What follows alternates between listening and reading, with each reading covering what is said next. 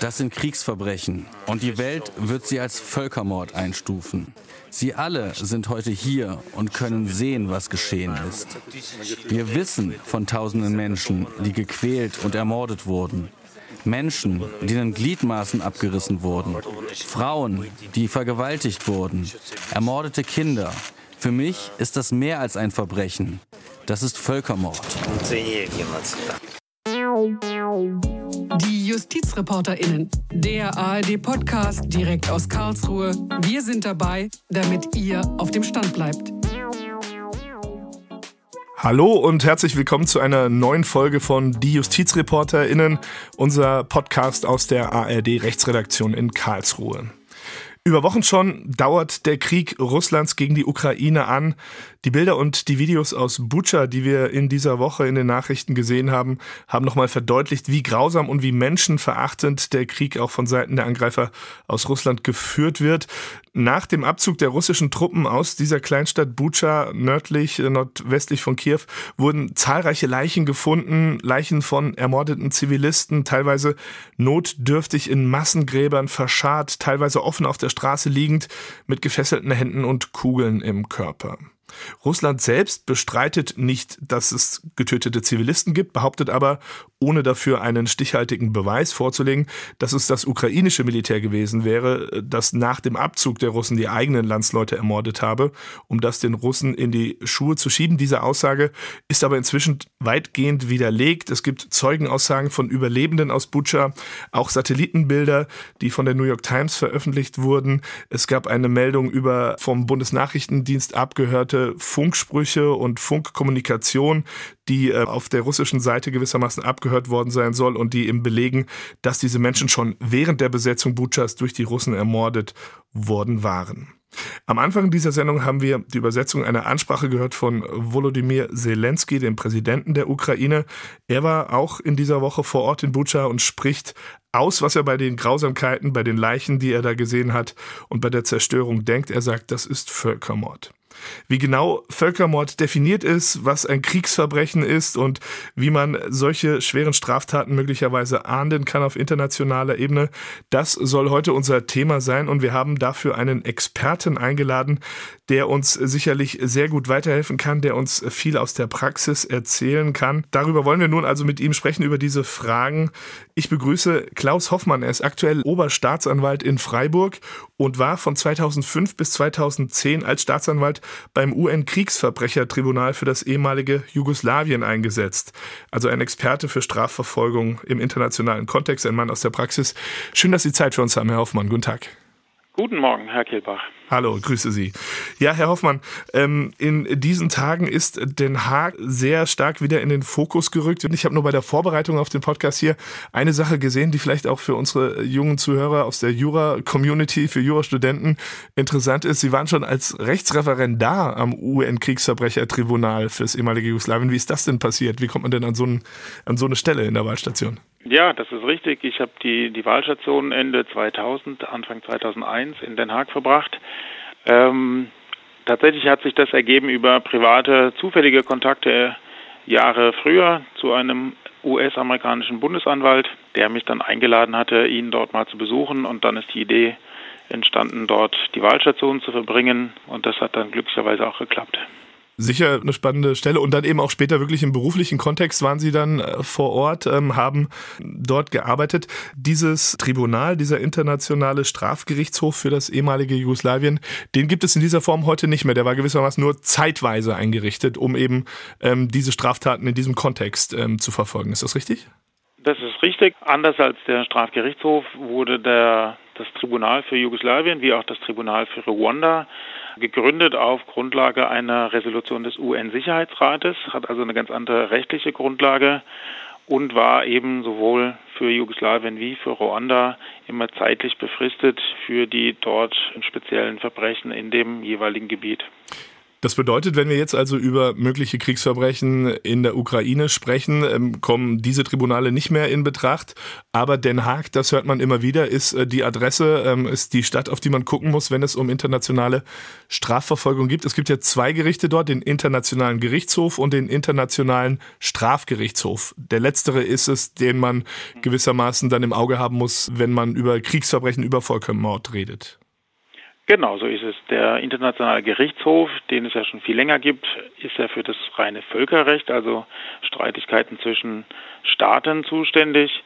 Und der Strafgerichtshof ist eben von zahlreichen Vertragsstaaten gegründet worden durch das Rom-Statut und der hat eben diese Zuständigkeit für Verbrechen gegen die Menschlichkeit, Kriegsverbrechen und Völkermord. Und die Frage ist natürlich, die jetzt auch in diesem Zusammenhang aufkam, inwiefern äh, ist der denn auch zuständig für die Ukraine? Denn es ist ja jetzt nicht ein Gericht der Vereinten Nationen, wo man automatisch irgendwie als Nation Mitglied ist, sondern man muss diesem römischen Statut, das Sie angesprochen haben, beigetreten sein. Ähm, das war für Russland und für die Ukraine zunächst mal bei Gründung oder bei, bei Inkrafttreten des römischen Statuts noch nicht der Fall. Warum ist möglicherweise doch die Zuständigkeit gegeben? Wieso könnte möglicherweise doch da zum Beispiel der, der Chefermittler des Internationalen Strafgerichtshofs tätig werden oder tätig sein? Ist er ja auch schon. Genau, es ist richtig. Weder Russland noch die Ukraine sind aktuell Vertragsstaaten. Insbesondere für Russland, denke ich, ist das auch nicht absehbar, dass das je passieren wird. Aber die Ukraine hat ähm, schon vor einiger Zeit sich mit einer sogenannten Unterwerfungserklärung zum ICC bekannt und sozusagen die Zuständigkeit damit eröffnet. Und hinzu kommt, dass erst kürzlich vor einigen Wochen 41 Vertragsstaaten aus dem Rom-Statut, also Mitgliedsländer des Strafgerichtshofes, den Chefankläger ausdrücklich beauftragt haben, Ermittlungen aufzunehmen. Und daher ist eben die Zuständigkeit jetzt doch des Strafgerichtshofs für Verbrechen in der Ukraine eröffnet. Und die Straftaten, um die es geht, die sind ja auch klar benannt in diesem römischen Statut. Wir haben äh, von Herrn äh, Zelensky äh, zu Beginn der Sendung den Begriff Völkermord gehört. Es gibt auch den Begriff Kriegsverbrechen. Wir müssen vielleicht nochmal kurz trennen. Was genau ist damit gemeint? Auch wenn man jetzt ähm, innerlich sicherlich da sofort eine, eine Meinung zu hat. Wie ist das denn rechtlich definiert im römischen Statut? Also genau, Kriegsverbrechen, Verbrechen gegen die Menschlichkeit, das sind im Prinzip die schwersten Verstöße gegen die internationale Rechtsordnung, insbesondere eben gegen das, was die Staaten weltweit niedergelegt haben in den Genfer Konventionen von 1949. Völkermord ist weltweit in der Regel angesehen als das schwerwiegendste Verbrechen, das man so kennt. Da ist das Besondere eben die Zielrichtung der Verbrechen, nämlich dass man eine Gruppe oder zumindest ein Großteil einer Gruppe, die sich ethnisch, rassisch oder auch politisch zusammensetzt, vernichten will. Also da spielt diese Absicht, eine, eine Gruppe wenigstens in Teilen zu vernichten, die entscheidende Rolle. Und es gibt dann eben auch noch die Kriegsverbrechen, die werden definiert in Artikel 8 des römischen Statutes. Das wiederum verweist auch auf die Genfer Abkommen von 1949, nennt dann aber sehr ausführlich, was unter den Begriff Kriegsverbrechen ist. Das ist ein sehr umfassender, langer Artikel mit vielen Unterpunkten. Kann man es irgendwie vereinfacht sagen? Angriffe zum Beispiel gegen die Zivilbevölkerung, vorsätzliche Tötung von Zivilisten und das Angreifen von nicht militärischen, sondern von zivilen Zielen. Sind das so die wesentlichen Punkte, die, die ein Kriegsverbrechen im Sinne des römischen Statuts ausmachen? Das ist eigentlich eine sehr gute Zusammenfassung. Also es geht tatsächlich einfach darum, dass man nicht sozusagen die Kriegshandlungen an sich zunächst mal oder das Führen des Krieges sich anschaut, sondern was sozusagen bei der Führung des Krieges passiert. Und da geht es natürlich primär um den Schutz der Zivilbevölkerung oder ziviler, kultureller Einrichtungen. Praktisch, ja, das militärische Ziele sind die eine Sache, aber alles, was über das militärisch Notwendige hinausgeht, soll eben geschützt werden. Und dazu gehört natürlich auch der Schutz der von Kriegsgefangenen. Auch dort sind natürlich zahlreiche Verbrechen denkbar in der Behandlung von Kriegsgefangenen zum Beispiel. Wir haben es schon angedeutet, aber ähm, Vielleicht noch mal kurz zur Klarstellung. Es geht beim Internationalen Strafgerichtshof ganz konkret äh, darum, konkrete Personen anzuklagen für Kriegsverbrechen, für die Dinge, die wir gerade besprochen haben. Während also beim Internationalen Gerichtshof Staaten äh, untereinander ihre Streitigkeiten miteinander austragen, geht es hier ums klassische Strafrecht, um persönliche Schuld von Einzelnen, zum Beispiel von militärischen Machthabern. Das ist richtig. Also es geht tatsächlich um die individuelle Schuld. Das fängt natürlich theoretisch beim Präsidenten Putin an bei den Generälen Ähm, es können aber auch sozusagen die Vorgesetzten einer kleineren Einheit sein, die in einem Dorf Kriegsverbrechen begehen. Es kann später mal in einer Region ein örtlich eingesetzter Polizeibeamter sein, der eine Truppe befehligt oder ein Gefängnis ähm, beaufsichtigt, wo dann Verbrechen gegen die Zivilbevölkerung oder Kriegsgefangene stattfinden. Aber tatsächlich Ziel der Ermittlung muss am Ende sein, konkret Personen zu benennen, die für einzelne Tathandlungen verantwortlich sind. Und Sie haben eben Wladimir Putin genannt. Für wie wahrscheinlich halten Sie es denn jetzt mit Blick auf Ihre Erfahrung aus der Praxis, dass man wirklich so diese großen Fische, sage ich jetzt mal, tatsächlich irgendwie in Den Haag anklagen kann? Ähm, was müsste dafür passieren? Welche Voraussetzungen müssten dafür denn erfüllt sein? Ja, das ist natürlich eine sehr schwierige Frage. Ich glaube, nach der aktuellen Lage kann man nicht davon ausgehen, dass zeitnah Putin selber irgendwo persönlich angeklagt werden kann oder zumindest vor einem Gericht dann erscheinen wird. Voraussetzung ist sicherlich, dass es dazu einen umfassenden politischen Umbruch in dem Land gäbe. Man muss aber natürlich auch sagen, die Erfahrung des Jugoslawienkrieges beispielsweise zeigt schon, dass man am Anfang auch gedacht hat, dass man vielleicht kleinere Fische sozusagen fängt und vor Gericht bringt und nicht an die obere Ebene rankommt. Die Erfahrung dort hat dann ja natürlich mit zeitlichem Verzug dann doch gezeigt, dass eben ein ehemaliger Ministerpräsident Milosevic vor Gericht gestellt werden konnte oder auch hochrangige Generäle oder andere Minister tatsächlich früher oder später dann doch zur Rechenschaft gezogen werden konnten. Was ja damals auch sehr stark durch die Medien ging. Wir haben Bucha angesprochen. Das ist gewissermaßen der aktuelle Fall. Stand heute, also der Krieg wird ja leider wahrscheinlich noch weitergehen und es ist zu befürchten, dass es auch neue Erkenntnisse, neue Fälle gibt. Aber wenn wir auf das schauen, was wir bisher gesehen haben. Wie bewerten Sie diese Bilder? Gibt es da irgendeinen Zweifel daran, dass das wirklich Kriegsverbrechen auch im Sinne ähm, des römischen Statutes sind, die dort äh, verübt wurden in Bucha? Wenn man sieht, Zivilisten, die irgendwie, ähm, ich habe es vorhin so formuliert, mit äh, gefesselten Armen, gefesselten Händen und einer Kugel im Körper auf der Straße liegen. Gibt es da irgendwie noch andere Alternativen, wie sowas ohne ein Kriegsverbrechen zu sein, irgendwie zustande gekommen sein kann? Nach dem, was wir im Augenblick sehen an Bildern und Fakten, gibt es da eigentlich leider keine Zweifel. Es ist, finde ich schon, das muss man auch sagen, sehr schockierend, dass in der heutigen Zeit so etwas noch möglich ist. Aber das, was wir bisher sozusagen in der Öffentlichkeit sehen, das muss man natürlich alles mit Vorsicht erstmal genießen. Propaganda ist in Kriegszeiten auf beiden Seiten natürlich immer mit dabei. Aber ich glaube, das, was wir bisher gesehen haben, gibt es keine vernünftigen Zweifel, dass dort massive Kriegsverbrechen und Verbrechen gegen die Menschlichkeit begangen worden sind. Und es gibt eben auch massive Hinweise darauf und Beweise dafür, dass das eben die russischen äh, äh, Truppen waren, die dafür verantwortlich sind. Ähm, ich habe beispielsweise vorhin schon erwähnt, Satellitenaufnahmen, die von der New York Times veröffentlicht wurden, oder eben auch die Funksprüche, die äh, vom Bundesnachrichtendienst abgehört worden sein sollen, die genau in diese Richtung tendieren. Wie geht man denn aber jetzt praktisch vor? Also es, es gibt ein römisches Statut, das eben klar benennt, was ein Kriegsverbrechen ist. Wir haben eine Handlung hier, die sehr stark dafür spricht, äh, dass es genau das ist, was da passiert ist. Wie kann das jetzt irgendwie vorangehen? Es ist ja immer noch äh, ein Kriegsgebiet, die Ukraine, nach diesem Angriff Russlands. Wie lange wird es denn dauern, bis man da irgendwie überhaupt aufklären kann? Oder ist es überhaupt wahrscheinlich, dass das irgendwie bis zum Ende dann irgendwie durchermittelt werden kann? Ja, das sind natürlich schwierige praktische Fragen. Also auch die Zeit im, im Bosnien-Kroatien-Krieg hat natürlich gezeigt, dass wir teilweise sehr, sehr lange warten mussten, um die entsprechenden Beweise sichern zu können. Auch das braucht manchmal einen politischen Umbruch, dass man zum Beispiel früher dann in Belgrad in Serbien bestimmte Archive sozusagen geöffnet bekommt und auch dann Unterlagen äh, sichern kann, die zum Beispiel dann vielleicht später belegen können, wie jetzt in der Ukraine, wer war dann mit welcher Einheit an welchem Ort eingesetzt, wer hatte die militärische Verantwortung für bestimmte Operationen, denken wir jetzt an Mariupol. Dort wird es natürlich Unterlagen geben, die belegen, wer führt das Kommando der russischen Streitkräfte, wer befehligt den dauerhaften Beschuss auch ziviler Gebiete von Krankenhäusern, von Schulen, von Hilfskonvois. Wenn man da mal irgendwann natürlich Zugang bekommt, wird es einfacher, konkrete Personen anzuklagen.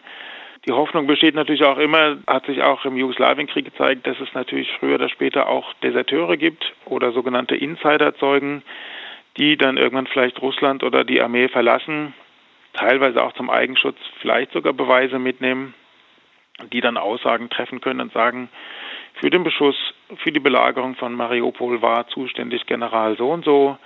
Dann verbunden mit allen anderen Beweisen, die man jetzt anfängt zu sammeln, kann das natürlich dann dazu führen, dass man dort konkret Personen auch hinterher anklagen kann. Genau, aber Voraussetzung natürlich, dass sich die Lage entspannt etwas im Kriegsgebiet, äh, das ja aus vielen Gründen äh, wünschenswert ähm, ist, aber eben natürlich auch dann äh, der Strafermittlung dann irgendwie dient. Sie waren selbst im Zusammenhang mit ähm, Kriegsverbrechen im Jugoslawienkrieg äh, beschäftigt. Wie persönlich werten Sie denn äh, diesen aktuellen Krieg in der Ukraine? Kann man das vergleichen? Gibt es da irgendwie massive Unterschiede? Sagen Sie, das ist etwas völlig anderes oder äh, hat sich bei Ihnen aus der Praxis so ein bisschen irgendwie das auch eingeprägt, dass man sagt, man hat irgendwie an Grausamkeiten dann schon so viel gesehen, dass man dann doch irgendwie nicht mehr neu geschockt ist? Nein, so abgestumpft, glaube ich, kann man gar nicht sein, dass man nicht von dem, was wir aktuell sehen, doch wieder neu schockiert ist. Ich glaube, man wird sagen müssen am Ende des Tages, dass natürlich einfach auch die russische Armee in einem ganz anderen Ausmaß ausgerüstet und ausgestattet ist und auch von der Manpower sozusagen in ganz anderem Umfang Verbrechen begehen kann, als das seinerzeit, sage ich mal, die jugoslawische oder später die serbische Armee machen konnte. Aber die Muster an sich wiederholen sich natürlich. Also was wir damals gesehen haben, war das Bestreben nach einem Großserbien. Und auch hier, denke ich, sieht man ja jetzt rückblickend noch deutlicher, dass es starkes Bestreben gibt, sozusagen das russische Reich neu zu gründen oder ein Großrussland sozusagen wieder ähm, herzustellen. Das ist das eine, was mir sicherlich auffällt. Das andere ist die enorme Bedeutung der Propaganda. Das hat damals schon eine sehr große Rolle gespielt. Und ich denke auch jetzt ist der Krieg sozusagen von Russland aus kaum nachvollziehbar und vielleicht auch nicht umsetzbar ohne massive Propaganda im eigenen Land, auch im Hinblick auf die eigenen Soldaten. Ich glaube, man muss einfach sehen, und das zeigt auch die Erfahrung in Bosnien damals, dass viele dieser Truppen, glaube ich, nicht zu diesen Grausamkeiten in der Lage wären, als einzelne Soldaten, wenn sie nicht vorher mit Propaganda überschüttet worden sind, die ihnen sozusagen einflößen, dass der Feind gefährlich ist, sozusagen zu vernichten ist und dass es da sozusagen keine Rücksicht geben darf. Anders kann man sich kaum erklären, dass sozusagen Menschen solche Verbrechen an Zivilisten begehen. Mhm. Also genau auch ein Krieg der Informationen und auch ein Krieg der Indoktrination möglicherweise dann der eigenen Truppen tatsächlich, um das dann irgendwie zu hinzubekommen, ja. zu rechtfertigen ja. und auch eben für die Menschen, die es ausführen, irgendwie eine Rechtfertigung zu bekommen. Also ein ganz äh, wichtiger Punkt. In dem Zusammenhang, wie würden Sie das äh, bewerten? Es gab so eine, so eine Debatte, die auch gerade in den letzten Tagen sich so entwickelt hat äh, zur sprachlichen ähm, Einordnung dieser Vorgänge in äh, Bucha. Muss man von mutmaßlichen Kriegsverbrechen reden oder ist evident, dass es klar ein Kriegsverbrechen ist und man muss nur sagen, mutmaßlich äh, waren es die Russ russischen Truppen? Ist die Beweislage inzwischen so dicht, dass man ohnehin sich gar nicht so sehr vielleicht aus dem Fenster lehnt, wenn man sagt, äh, hier haben russische russische Soldaten Kriegsverbrechen begangen und Verbrechen gegen die Menschlichkeit begangen. Wie bewerten Sie das? Also es ist ja tatsächlich auch diese Frage, die Sie eben mit angesprochen haben. Wie wird irgendwie diese Information weitergetragen, was da geschehen ist? Ja, ich glaube, das, was wir derzeit sehen, da kann man sehr offen davon sprechen, dass jedenfalls alles dafür spricht, dass wir hier offensichtlich Kriegsverbrechen Verbrechen gegen die Menschlichkeit haben. Wenn man die zivilen Opfer sozusagen auf den Straßen oder auch gefesselt sieht, dann die erschossen worden sind oder verstümmelt worden sind, verbrannt worden sind, dann ist das ganz offensichtlich ja kein Geschehen an einer Frontlinie zwischen bewaffneten Truppen, sondern es sind ganz klar zivile Opfer und das auch nicht Einzelne, sondern offensichtlich Hunderte in einem Ort. Ich glaube, da braucht man nicht mehr drum herum reden, was es eigentlich ist. Wir hatten hier in unserem Podcast die JustizreporterInnen auch schon mit Völkerrechtlern gesprochen über diesen Krieg Russlands gegen die Ukraine und aus völkerrechtlicher Sicht ist es sehr eindeutig, ähm, dass es völkerrechtswidrig ist, was Russland tut und dass die Ukraine auch aus völkerrechtlichen Gesichtspunkten durchaus das Recht hat, sich zu verteidigen gegen diesen. Angriff. Das also so zur Gesamteinordnung, aber trotzdem, und das wäre jetzt meine Frage an Sie, Herr Hoffmann, äh, trotzdem ist es aber auch möglich, möglich, dass ähm, in diesem Konflikt, jetzt wo er läuft, von der ukrainischen Seite ähm, Kriegsverbrechen begangen werden. Also auch wenn die Ukraine durch Russland angegriffen wurde, es ist jetzt nicht, wenn man so will, jedes Mittel erlaubt und Kriegsverbrechen gewissermaßen den Ukrainern gestattet, weil sie sich gegen einen völkerrechtswidrigen Angriff grundsätzlich eigentlich zur Wehr setzen dürfen. Also begehen können ja. diese Kriegsverbrechen beide Seiten. Das ist völlig richtig. Also man muss eben trennen sozusagen das Recht zur Selbstverteidigung beinhaltet natürlich keinen Freibrief, sich über jegliches geltendes Recht hinwegzusetzen. Auch da vielleicht noch ein Beispiel aus dem Jugoslawienkrieg. Die serbische Armee hatte ja bis zu einem Drittel des kroatischen Staatsgebietes besetzt von 1991 bis 1995. Als die kroatische Armee sozusagen zur Befreiung des eigenen Territoriums geschritten ist mit militärischen Operationen im Sommer 1995, kam es auch dort von kroatischer Seite zu Verbrechen gegen die Menschlichkeit, Kriegsverbrechen. Da ging es nie darum, sozusagen das Recht Kroatiens in Frage zu stellen, sozusagen das eigene Land wieder zu befreien. Aber man hat trotzdem auch dort einzelne Generäle und andere Angeklagte vor Gericht gestellt wegen solcher Verbrechen im Rahmen der, sage ich mal, grundsätzlich erlaubten Kriegsführung. Genau, das also diese grundsätzliche Einordnung, ohne dass das jetzt irgendwie ähm, verwässern soll, was da in, äh, in Bucha geschehen ist. Und ja, viele befürchten, dass es auch andernorts noch ähnliche Meldungen geben wird. Mhm. Es, es, gab kürzlich eine Meldung, ähm, Sie sind ja inzwischen auch wieder auf nationaler Ebene strafrechtlich ähm, unterwegs als Staatsanwalt in Freiburg. Der Generalbundesanwalt hat eine Anzeige auf dem Tisch von Gerhard Baum und Sabine Leuthäuser-Schnarrenberger, immerhin zwei ehemalige MinisterInnen. Wie bewerten Sie das? Kann möglicherweise irgendwie eine Anzeige hier in Deutschland äh, diesen Konflikt irgendwie noch weiterführen? Es gibt ja das ähm, Weltrechtsprinzip, das Völkerstrafgesetzbuch gilt auch in Deutschland. Glauben Sie, dass Ermittlungen des Generalbundesanwalts, die ja auch ähm, in diese Richtung schon als zumindest als Strukturverfahren laufen, irgendwie da neue Erkenntnisse bringen oder möglicherweise auch fruchtbar irgendwie dann mal in eine Anklage münden? Oder ist das eher ein symbolischer Akt, dass man sagt, wir wollen zumindest mal hier das Recht und äh, die Herrschaft des Rechts stärken? Ja, ich glaube, für den Moment ist es sicherlich ein, ein symbolischer Akt. Andererseits muss man sagen, dass er natürlich unabhängig von diesen konkreten Anzeigen, die jetzt ähm, öffentlich gemacht worden sind, durch den Generalbundesanwalt ja bereits diese Struktur oder Vorermittlungen eingeleitet worden sind, was sicherlich auch richtig ist. Es gibt natürlich jetzt in diesem Moment schon Hunderttausende Flüchtlinge und diese bringen natürlich auch sozusagen eigene Geschichten, eigene Aussagen, möglicherweise eigene Beweise mit, seien es Dokumente, seien es Aufnahmen auf den Handys. All das gilt es natürlich jetzt auch zu sichern und dann zu analysieren. Und wir haben natürlich auch in der Vergangenheit erlebt, dass aus den anderen großen Konflikten Verfahren wegen Verstößen gegen das Völkerrecht, gegen das Völkerstrafgesetzbuch auch in Deutschland geführt worden sind und geführt werden. Von daher ist es jetzt nicht zu erwarten, dass sich Präsident Putin irgendwann nach Deutschland begibt und dann hier festgenommen wird und vor Gericht gestellt wird.